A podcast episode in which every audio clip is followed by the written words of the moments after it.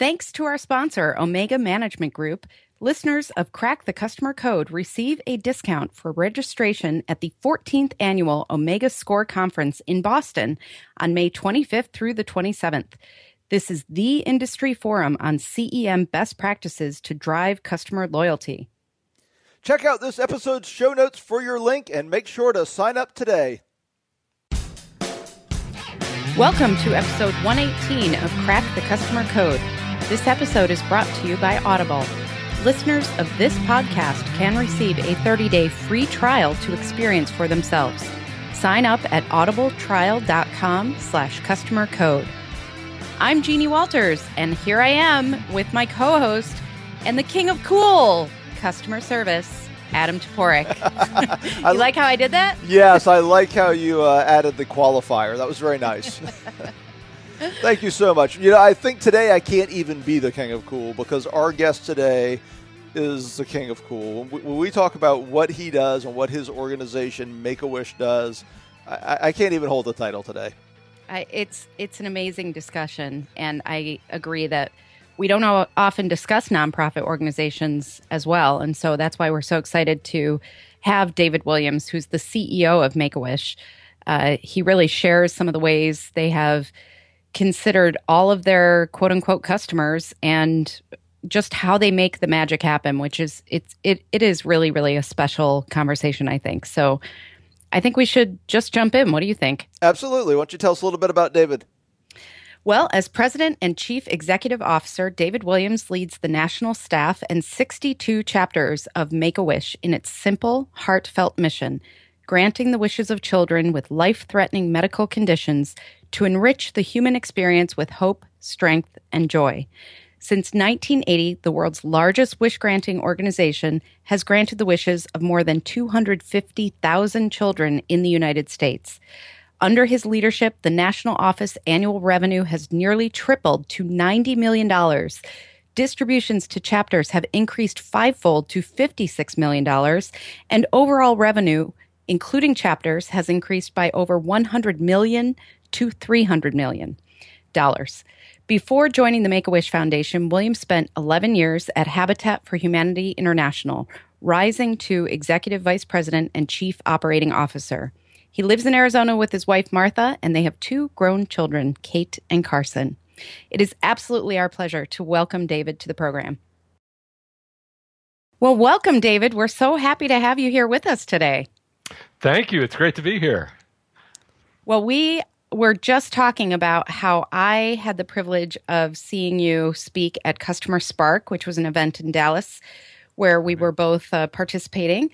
And one of the things that really stuck with me from your presentation was how challenging it can be to define the word customer for an organization like yours because it's easy to think that you know the wish families are the customer but you also have all these different groups of people who actually make things happen, like volunteers and donors and wish granters and even corporations and many, many other groups.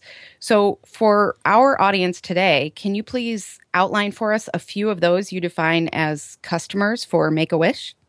Absolutely, uh, and and you're um, you're correct. Uh, wish families for sure. I think everybody gets that that that they're the folks that we ultimately uh, serve as our, as our mission is to grant wishes for kids that have a life-threatening medical condition, and it's not just the child who's impacted when that illness is diagnosed; it's the entire family. So, you know, our ultimate focus is on that uh, on that entire family: the child, brothers and sisters, mom and dad, um, or you know, whatever that uh, that family is.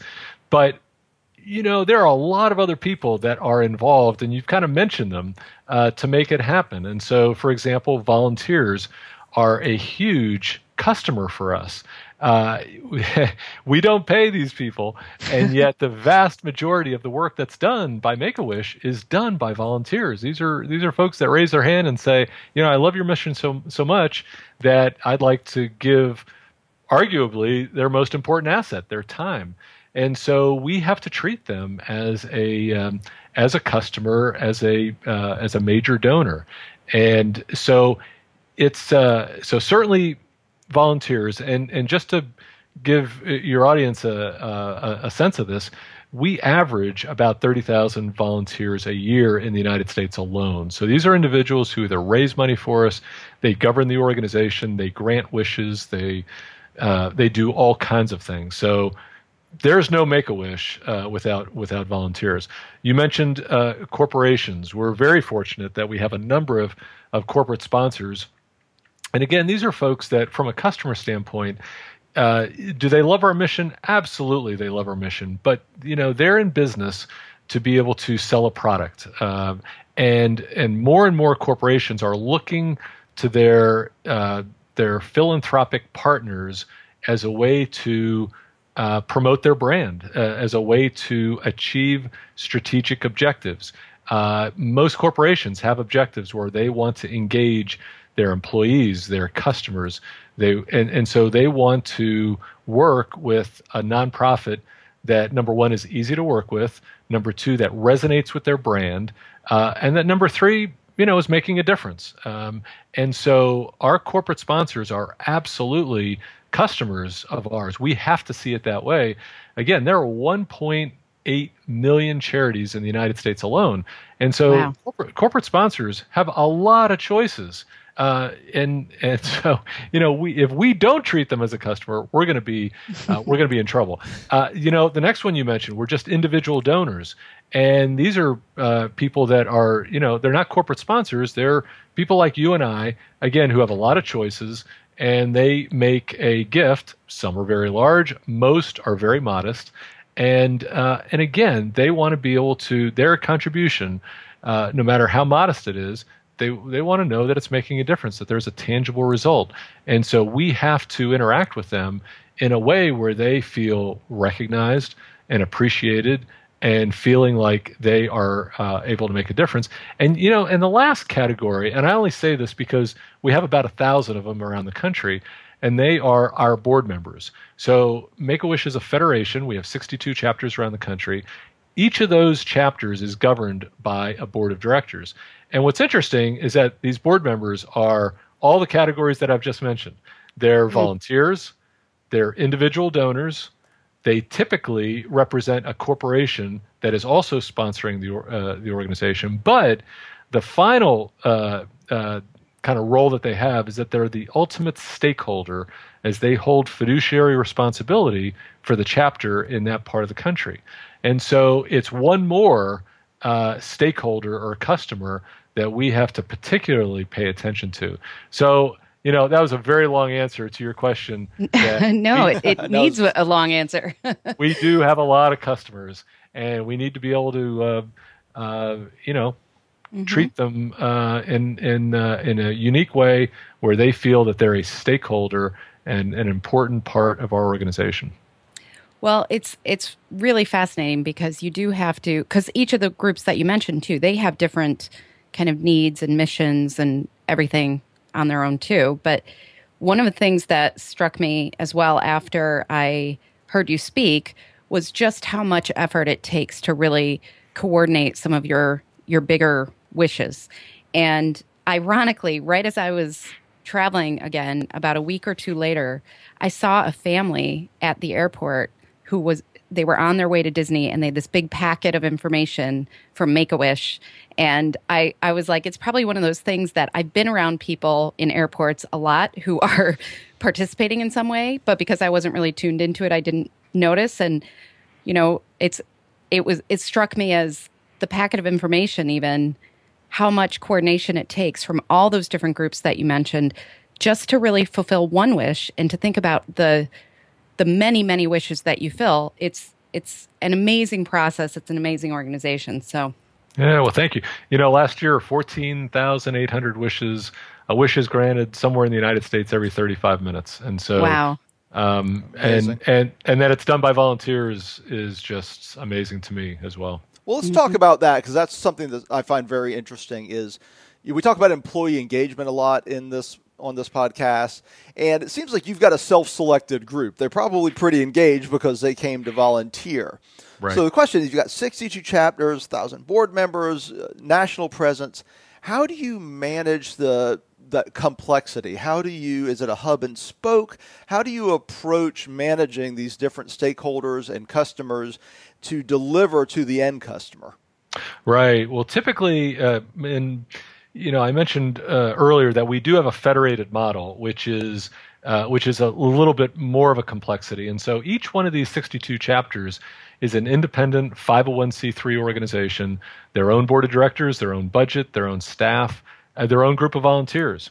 And so, you know, I think when you look at, um, and, and, what that does is that it really promotes a very entrepreneurial um, uh, mindset in that people who volunteer and who work uh, with Make a Wish, you know, they're as much proud of the fact that they are part of the, eh, you know, you put it in there, uh, the Colorado chapter that uh, as they are that they're working with Make a Wish because they have an affinity for, and we all do, for where we live, the the the city that we live in, the state that we live in, and the idea that from a phil- philanthropic standpoint that you're supporting uh, kids that are right here in our community or in our state uh, it, this is something that is tangible. It happens fairly quickly. Uh, so it's not, say, funding research that's going to help kids 20 years from now, which is important. But I think people also, you know, look for something that's uh, that's tangible and a little bit more uh, immediate.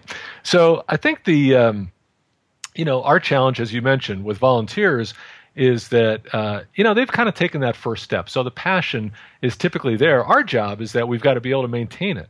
And so you know how do you do that? Well, I think that ultimately even volunteers don't ultimately work for free. We all need to get something out of an experience and it's different for for different people some people like that public recognition other people they'll they'll run as fast as they can from it that is not uh, they don't want to be recognized but everybody wants to I, I think, feel appreciation. And uh, and secondly, I think everybody wants to know that their effort is making a difference, especially if they're volunteering. And so, I think that you know, knowing that they're able to do that, and then finally that they're part of a community, um, that they're part of a community of volunteers. They're in our case part of the community of of Make a Wish in in a particular part of the country.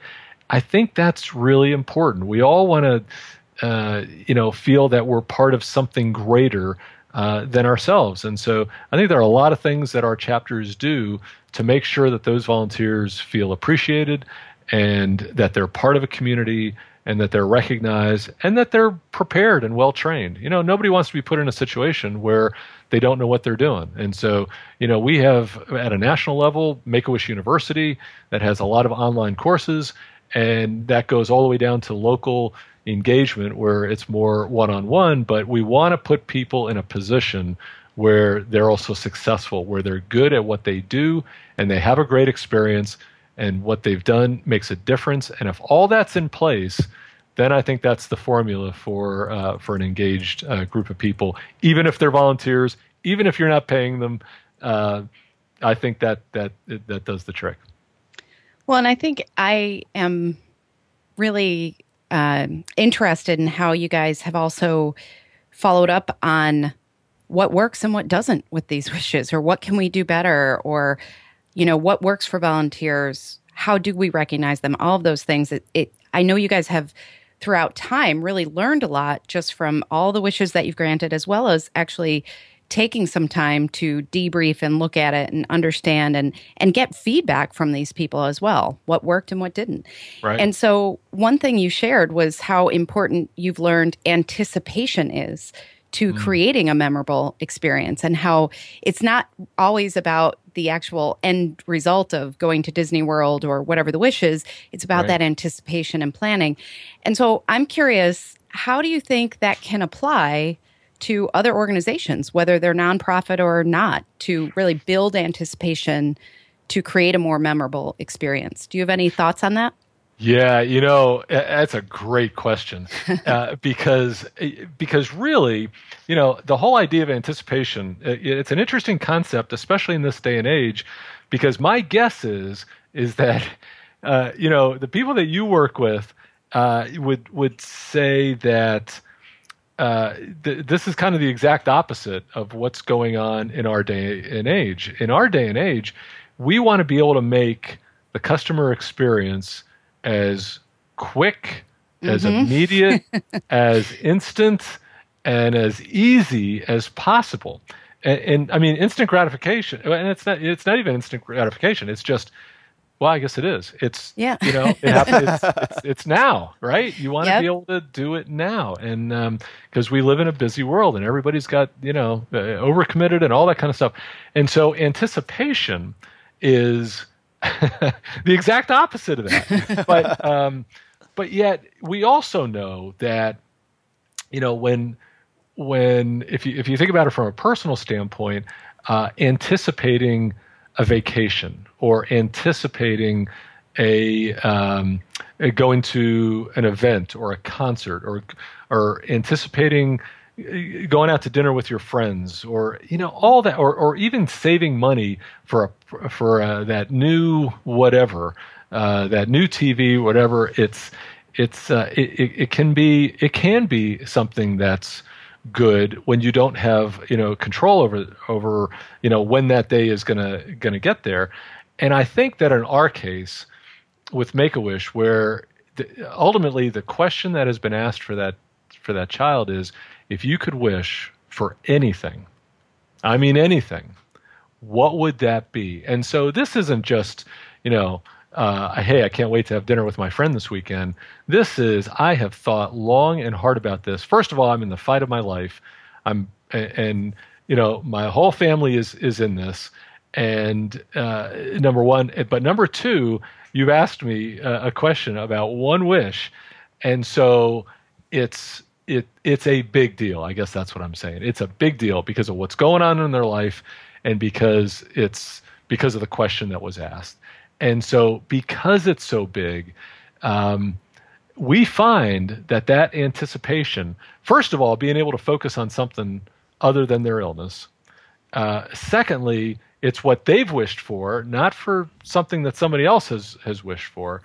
But we hear time and time again from that uh, from that child and from that uh, from that family that the anticipation of that experience was as powerful you know, as the wish ex- itself, which is which is just really, I think, cool.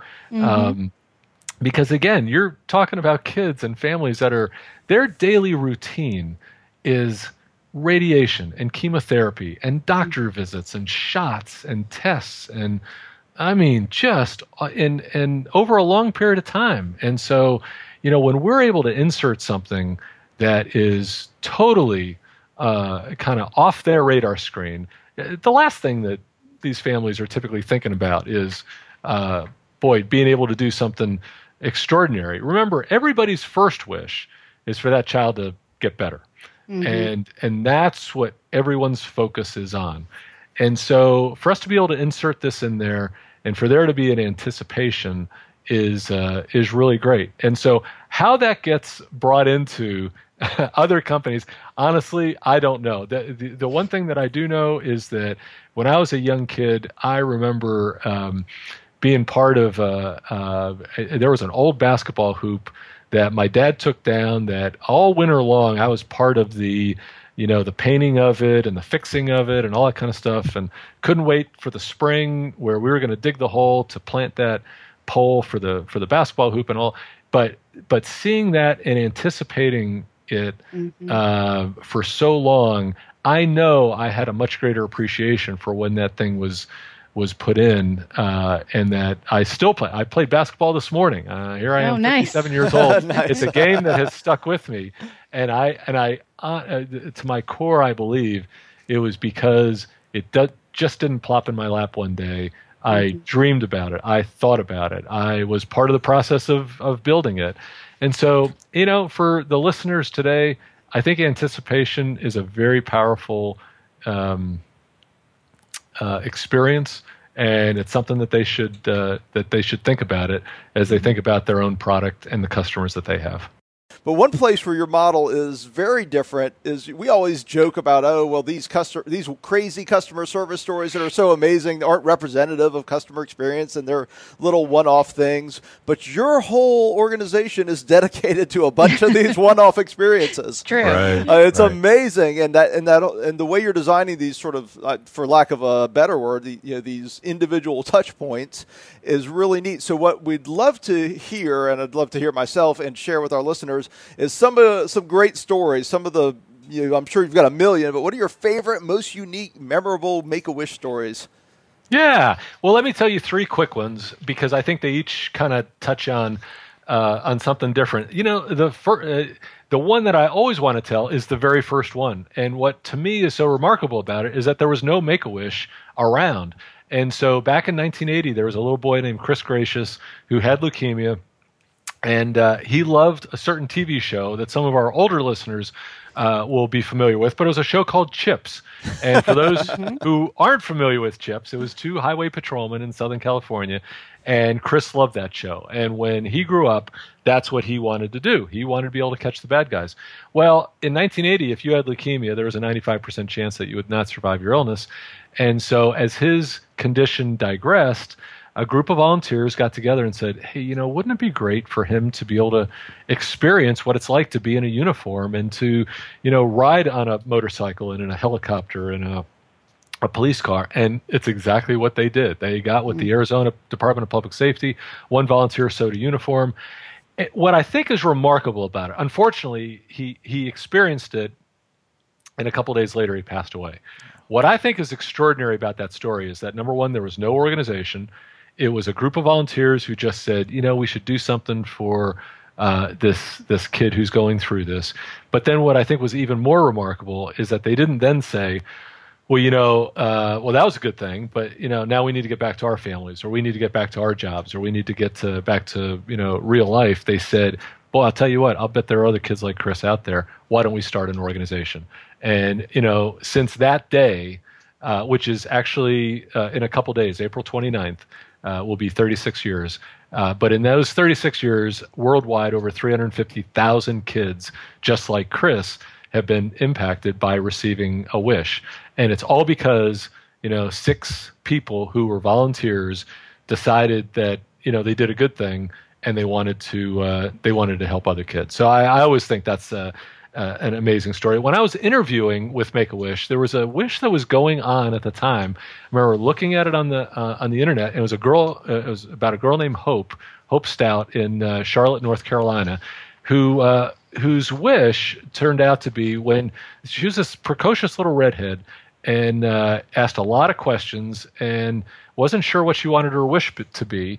But uh, at that time, that chapter was experiencing a lot of financial challenges. Uh, but Hope's school raised the money for her to be able to go on her wish. And so when that was explained to her that, hey, you're not going to have to wait because your school already raised the money for your wish, she said, well, how many other kids are there that are, you know, that don't have schools like mine that, that did that? Well, there are 155 kids that were on a waiting list. And so she said, well, my wish is for those 155 kids to raise the money for those 155 kids to get their wish.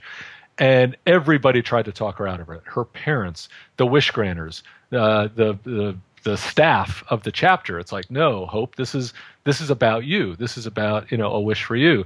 And she was determined. She said, look, you said I could wish for anything, and that's what my wish is. And believe it or not, in a short period of time, the community of Charlotte uh, came together and they raised over a million dollars.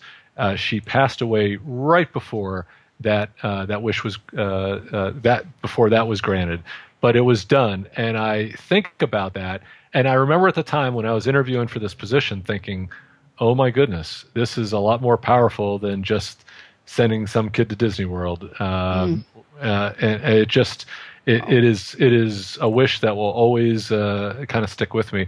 And the last one is kind of a, a, a fun one in that uh, here at our national headquarters we have a, a big picture of a of a young man who is on an assembly line in a pickle factory, along with a number of women. Uh, they're all in hairnets and in white coats, and pickles are are going by on this assembly line. and that was his wish. He wanted to be he wanted to work in a uh, in a pickle factory, and the reason for it was because when he was going through his treatments, uh, pickles were the one thing that kind of he still had a um, uh, a taste for, and he loved them, and he loved everything about them, and so that was kind of that was kind of his wish, and so we have a cube area that we call the pickle pod, and there's a big old picture of this young man and uh, and and the coworkers that made that wish happen. And for me, it just is a reminder of that you know it, this is really about what the child's wish is, and children have amazing imaginations, and you know, and our job is to make sure that we do everything we can to get to the heart uh, of the wish, to get to the why. You know, why do you want to do something, and then with our volunteers to be able to kind of move heaven and earth to be able to make it happen. Mm, gives me chills. It really does. That's, it's it's amazing. So powerful, David. I, I got to tell you, uh, 118 episodes. I think the first time I've gotten a little misty-eyed. So that's, uh, that's a, those are those are truly powerful stories. It's an amazing thing you do with Make a Wish, and and everyone at Make a Wish does. Yes, well, I agree. Well, thank you. Well, I, I will tell you that um, we have uh, we have an amazing group of people. But having said that, if I could just put in one last, uh, as proud as we are of uh, the number of wishes that we've granted, uh, fourteen thousand eight hundred. Uh, the reality is is that over twenty seven thousand kids are diagnosed every year, and so in baseball terms, we're batting five hundred, and uh, and I think that's our you know, our vision is that we want to grant the wish of every eligible child because we know how powerful these experiences can be. Mm-hmm. And so, if there's any listener that's out there that has uh, been moved by the conversation today, uh, we have a chapter in every community uh, in this country, and um, and again, if someone would want to be a, a, wish granter or to be on a committee or to be able to raise money for us, to be able to donate airline miles, uh, three quarters of all of our wishes involve travel. There are so many ways uh, to be involved, they can go to wish.org, uh, where we have um, that you can find where the closest chapter is uh, to where you live, and all kinds of information on there. Or if you just want to go there and and listen to and watch uh, a story like a couple of the ones that I've mentioned, uh, it's a reminder that you know a lot of times we think we have problems in our day, and you you just watch one of these stories and and it's a reminder that in the scheme of things, uh, typically uh, the kind of issues that we're dealing with kind of pale in what these kids are are dealing with on a day to day basis. Well, that's that's a perfect place to end, and encourage everybody to stop by there at wish.org and really see how they can participate. And David, it's been an absolute honor to have you on the show, and I'm just so uh, grateful for everything that you and your organization do for these families. It's it's amazing, and uh, so thank you so much for sharing all that with our listeners today. Thank you, David. Absolutely, Jeannie and Adam. Thank you so much for for the opportunity, and um, uh, this was. Uh, the, I, I hope there are a couple people out there that uh, that that might become involved as a result. So thank you. I bet there will be. Thanks, David. Thanks, David. Thanks. You bet. We hope you enjoyed episode 118 of Crack the Customer Code. You can see the show notes for this and all episodes. Subscribe and send us feedback at crackthecustomercode.com. Thanks to audible.com for sponsoring this episode. Don't forget to sign up for a free 30-day trial at audibletrial.com slash customer code. I'm Jeannie Walters. Don't forget you can find all our show notes and episodes at crackthecustomercode.com. And I'd love to connect with you. Learn more about me at 360connext.com. That's 360 C O N N E X T.com.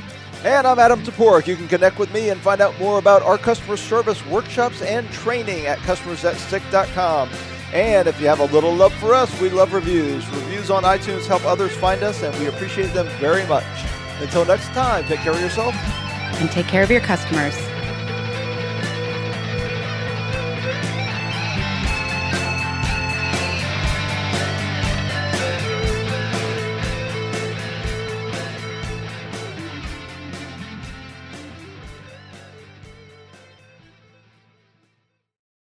This podcast is a part of the C Suite Radio Network.